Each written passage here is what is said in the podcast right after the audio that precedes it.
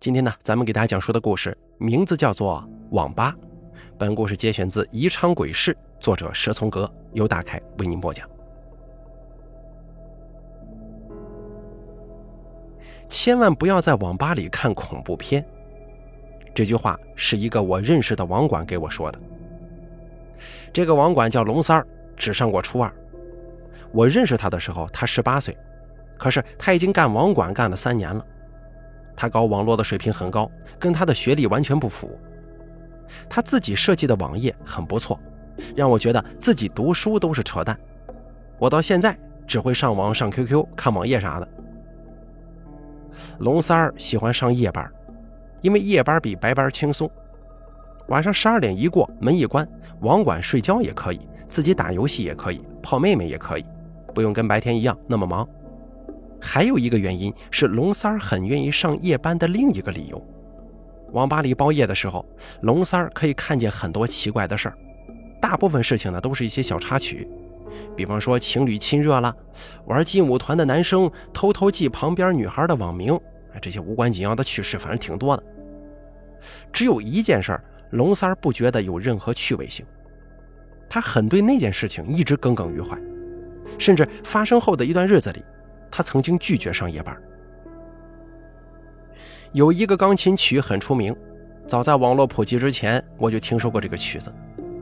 这首曲子出名的地方，并不是因为它曲调优美、旋律婉转，而是它诡异。我想听到这儿，大家也大致知道是哪个曲子了吧？黑色星期日。啊，说实话，我也忘记了是黑色星期日还是黑色星期五，这个能把人听死的音乐。我想，谁都不想对他保留太深刻的记忆吧。咱们呢，就全把它当做黑色星期日吧。这个曲子，如果有人还不知道来历，我就画蛇添足的说一句，一句就够。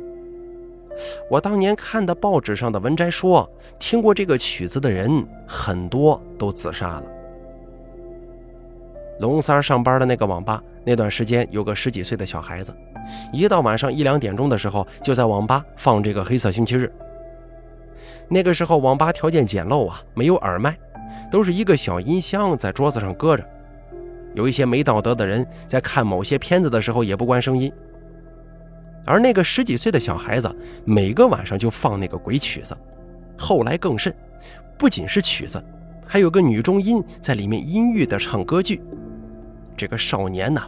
恶作剧一样的把音量放得很大，很多人不知道这个曲子的来历，就是听得瘆得慌；而知道来历的就大骂那个少年，说他犯贱找茬。可是呢，这个少年就笑，也不以为意，仍旧继续，只不过把音量调小点就是了。但是这个声音十分奇怪，那个少年虽然把音量调小了，可在网吧嘈杂的 CS 跟传奇的声音当中，一点都没有湮灭的意思。仍旧直直地钻入每个人的耳朵。龙三儿总觉得这样会出事儿啊，他每晚都听，时间长了，他的隐忧在一点一点的累积。但是总不能用这个莫须有的理由去干涉那名少年吧？那天是个夏夜，天气闷热，网吧里没空调，就是两个大电扇一前一后的扇着，有的男人干脆打赤膊上网。可是，一个女孩老是不停地向龙三抱怨：“网管太冷了，你赶紧把空调关了。”龙三听了女孩的话，心里想：“这姑娘是不是有毛病啊？”就对女孩说：“我们没有空调，只有电扇。那你把电扇关了。”旁边人一听不同意呀：“关什么电扇呢？这么热啊？要不让人活了？”龙三不搭理那个女孩，女孩也就没再要求。他坐在收银台后面看了女孩一眼，好生奇怪。只见那个女孩浑身在发抖，还下意识地用手扯紧衣服，果然是显得很冷的样子。不仅如此，那个女孩的穿着还真不像是夏日的打扮。旁边的女孩基本上都是穿那种吊带裙或者小短裤，只是这个女孩呢，她穿着长袖 T 恤衫跟牛仔裤。啊，当然了，这个穿着也不算是太过分。在人群当中不仔细看也不算扎眼的。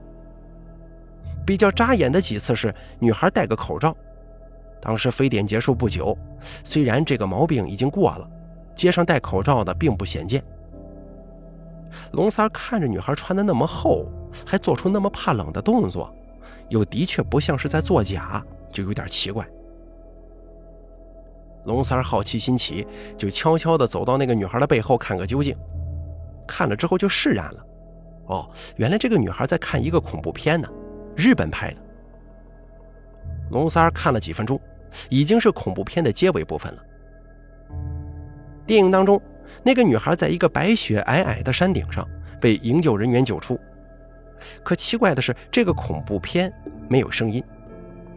龙三就纳了闷了，一个恐怖片竟然恐怖到如此境界，连声音都没有，还能把那女孩吓成这样？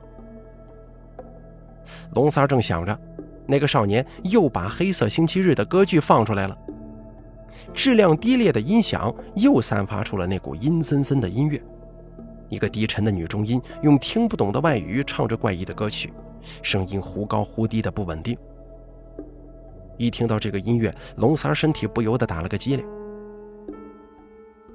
第二个晚上，那名女孩仍旧坐在那台电脑上看电影，仍然是恐怖片。看得入神之后，还是寒冷。而这回啊，龙三去看那个女孩看的到底是什么片儿。刚好就看到了这个恐怖片的开头，一架飞机在雪山顶上失事，有五六个幸存者。龙三马上就确定了，这个片子是女孩昨天晚上刚看过的那一部，因为那个雪山的背景跟昨天晚上一样嘛。女孩还是没有把音响打开，龙三有点好笑啊，你明明害怕，连声音都不敢开，硬要看，还连续看了两遍，找刺激呢。隔了几日，那个女孩又来了，天气更热，可是女孩穿的更多，竟然穿了一件薄薄的羊毛针织衫来上网。女孩开始的时候很安静，可是上了一会儿网，就开始叫龙三关电扇。龙三心想，这个女孩是不是又在看恐怖片呢？走过去一瞧，果然是，可是呢，还是那一部前几天看过的恐怖片。龙三看到电影里一个女孩的鲜血在雪地里流淌。隔几日女孩又来，又隔几日她又来，一次比一次穿得多，但每次呢只是多穿一点点而已。后来呢，龙三看见在那个女孩的衬衫袖口部分，竟然露出了一小截保暖内衣呀。龙三在给我讲到这里的时候呢，我就笑话他，当网管就是好啊，大大方方的偷窥别人。可龙三却笑不出来，因为他发现那个女孩每次来看的恐怖片都是同一部，而且女孩从不放出声音来。虽然不放声音，但旁边那个少年每次放《黑色星期日》的时间也很巧，就是在女孩看恐怖片的时候开始播放。龙三在一个白班，专门坐到女孩的电脑上，把女孩看了十几遍的电影点击出来了，很好找。打开搜索器的收藏夹，就有一个很醒目的名字《雪山怪谈》。龙三胆子也不算大，比不上那个女孩胆子大，他不敢半夜三更的看。于是呢，趁着大白天，他把这个《雪山怪谈》硬着头皮看了一遍。那个情节确实很恐怖，不过呢，剧情不复杂，大致是这样的：飞机在雪山顶上失事，幸存者有两个女孩，四个男人。两个女孩是好朋友，其他的几个人呢都互相不认识。其中一个女孩脚踝骨头断了，走不成路。六个人不能在严寒当中的飞机里等死啊，就一起商量离开这个山顶。一个做记者的男人还大致确定了所在方位，并弄出一张地图，说离这里十几里的地方有个小木屋，是守山人留下的，肯定有食物跟火种，还有取暖的物品。于是大家呢就上路了。可是走了没多久，因为高山反应很厉害，六个人体力很差，气温更低了，零下几十度，漫天漫野的大雪，风烈烈的吹，山路也非常难走。四个男人相继放弃了背负受伤女孩，想把受伤的女孩遗弃在雪地里。可是另一个女孩不答应啊，这是他好朋友嘛。在四个男人不在援助的情况下，女孩背着自己的好朋友，又勉强走了一段路。四个男人开始抱怨，女孩拖累他们前行的速度了。照这么下去，所有人都得冻死。五个人于是把受伤的女孩晾在一旁，开会讨论。四个男人分别用现实的理由说服女孩放弃她的朋友。受伤的女孩知道他们在商量是否抛弃自己，于是呢，她就在几米之外苦苦哀求，千万不要扔下自己。受伤女孩凄惨的叫声跟风声夹在一块儿，简直是十分无奈呀。最后，大家又开始上路，女孩神情坚定地背起受伤的朋友，走了几步，犹豫一会儿，向另外一个方向走去。那个方向，四个男人用手在雪地里刨了个雪坑。受伤女孩绝望地哀求自己的好朋友，可是没用啊！女孩实在没有力气背着他在大山的雪坡上行走。受伤女孩被放进雪窝，只露个头出来。她向自己的朋友哭着哀求着。抛弃朋友的女孩也在哭，看着朋友不停地说“对不起，对不起”。于是呢，五个人就扔下了受伤女孩，不顾受伤女孩的哭声，掩埋在这个风雪当中。五个人走了很久，终于找到了那个记者在地图上标注的小屋。那是个非常简陋的小屋，有毛毯，但是没有食物，也没有火种。五个人安顿了一会儿，暂时没有性命之忧，就有良心发现，回头去找那个受伤女孩，还带了一把铁锹。当他们找到掩埋在雪地里的受伤女孩，那个女孩还没断气呢，看见他们回来，还说了几句话，随后陷入昏迷。他们用铁锹挖雪，想把她从雪地里刨出来的时候，很困难，因为雪凝结了。挖雪的男人一失手，竟然把女孩的脖子给斩断了。五个人于是就回到了小屋，气温还是很低。其中的一个老者建议，为了节省体力，大家睡觉，但不能睡太长时间，不然有可能一睡不醒。所以呢，始终轮流一个人清醒，五分钟叫醒下一个人。可是啊，每当一个人醒来，就会发现另一个人已经死去。最后就那个女孩一个人了，她是又害怕又愧疚，无助地等待好友的报复、死亡的到来。突然，一个白色的手臂死死抓住了她，女孩尖叫着挣扎，可是抓她的是营救人员。影片结束，背景褪去之后呢，根本就没什么小屋。女孩跟四个尸体所在的位置，就是掩埋受伤女孩所在的那片雪地。龙三看到这儿，突然电影结束的音乐消失，身后一阵恐怖音乐响起，又是那个黑色星期日。龙三差点吓破了胆呐，把那个放音乐的少年一顿臭骂，把他赶走了。而少年刚走，那个喜欢看恐怖电影的女孩又来了。这次这个女孩穿的很少，不再是怕冷的模样。一身洁白的吊带裙，肩膀都露在外头。女孩跟往常一样，仍旧看那部电影。可是这一次啊，电影的声音她打开了，而且声音开得很大，音响效果很好。龙三看见这个女孩穿成这个样子，其实很漂亮，就忍不住搭讪呢，问女孩为啥每一次都看这个电影啊？女孩轻描淡写的说：“我喜欢看呢。”龙三没话找话的说。那你为啥以前不开声音呢？我每次都开了声音的呀。你什么耳朵呀？不放声音有什么看头？开了声音才好看呢。不信你听。女孩话音刚落，电影的音乐突然就变了，变成了黑色星期日的歌曲声。龙三儿大为惊骇，可女孩好像没有受到什么影响，不理会龙三儿了，仍旧津津有味地看着电影。之后那个女孩啊，得有个把星期没来。他最后一次来就是穿得很漂亮，而且是白天来的那一次。龙三一方面想认识那个女孩，一方面也觉得女孩身上有很多奇怪的事儿，他很想弄清楚。于是他坐在那个电脑上，很快调出女孩的 QQ，并且很容易的把密码破解，对他来说小菜一碟。龙三上了女孩的 QQ，一看有好多好友在线，可是没有人跟女孩的 QQ 讲话。好几十个好友，没有一个人跟女孩的 QQ 打招呼，这情景挺古怪的。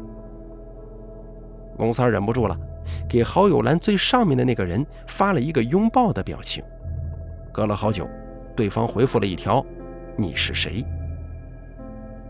龙三看了看女孩自己的 QQ 网名，回复过去说：“我是冰晶小草啊。”那个好友没再回复，头像变黑，下线了。龙三儿不死心，又给另一个好友发消息：“你好啊，你在干什么呢？”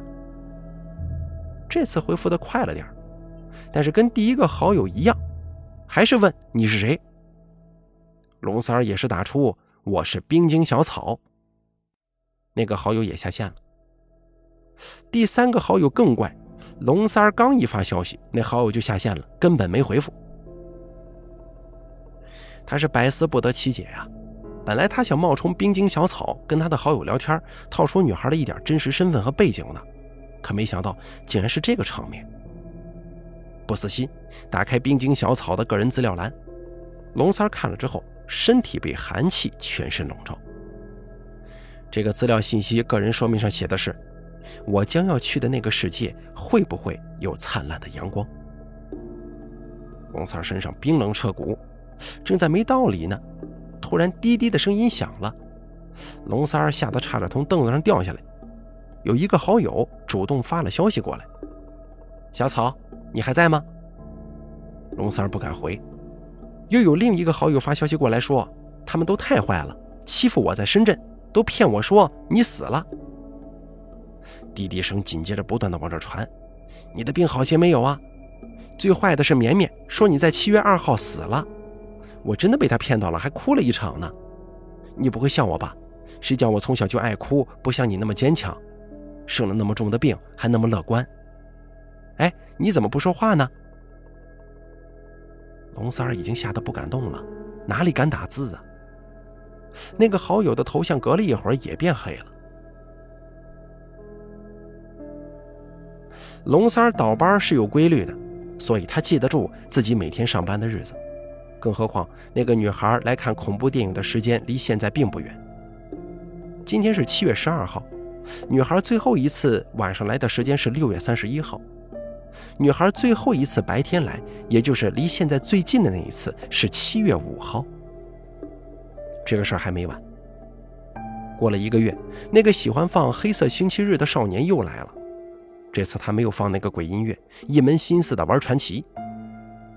少年被龙三骂过，肯定是不愿意再来网吧上网了。可这次是一群人在一块儿，没办法，他们这个团队要集体守城。所以约好了在同一个网吧，大家有个照应。那个少年很巧，就坐在了冰晶小草那个固定的电脑位置上。这群小伙子在网吧里大呼小叫，杀的是喊声震天。电脑的小音箱都是战士互砍、道士下毒等等等等的游戏配音。这个时候，一个小伙子在喊：“李亮挂了，李亮挂了！”有人接着就喊：“没事放心吧，有我呢。”不过，那个最先喊的人，他的声音突然变得有些歇斯底里，就说：“李亮挂了，他是真的挂了。”旁边的人还在奋战当中，就说：“你瞎叫个什么呀？我都挂了好几回了。”坐在李亮身边的那个小伙子大声哭了起来：“他真的挂了！”龙三儿当时正在修电脑，听到这儿，赶忙从桌子后头窜出来。他看见那个喜欢放《黑色星期日》的少年，正直挺挺地趴在键盘上，口吐白沫。李亮的朋友正在用手指探李亮的鼻孔呢。哎呦，李亮真的死了！出大事了！网吧里乱成一团，只有龙三儿注意到，李亮头前面的电脑根本不是传奇的游戏场景，而是《雪山怪谈》那部恐怖片，音乐却是。黑色星期日。故事的最后呢，希望开在医院旁边的网吧老板不要怪我在这瞎说呀，不好意思了。好了，网吧的故事咱们就说到这儿了。本故事节选自《宜昌鬼事》系列故事，作者蛇从阁，由大凯为您播讲。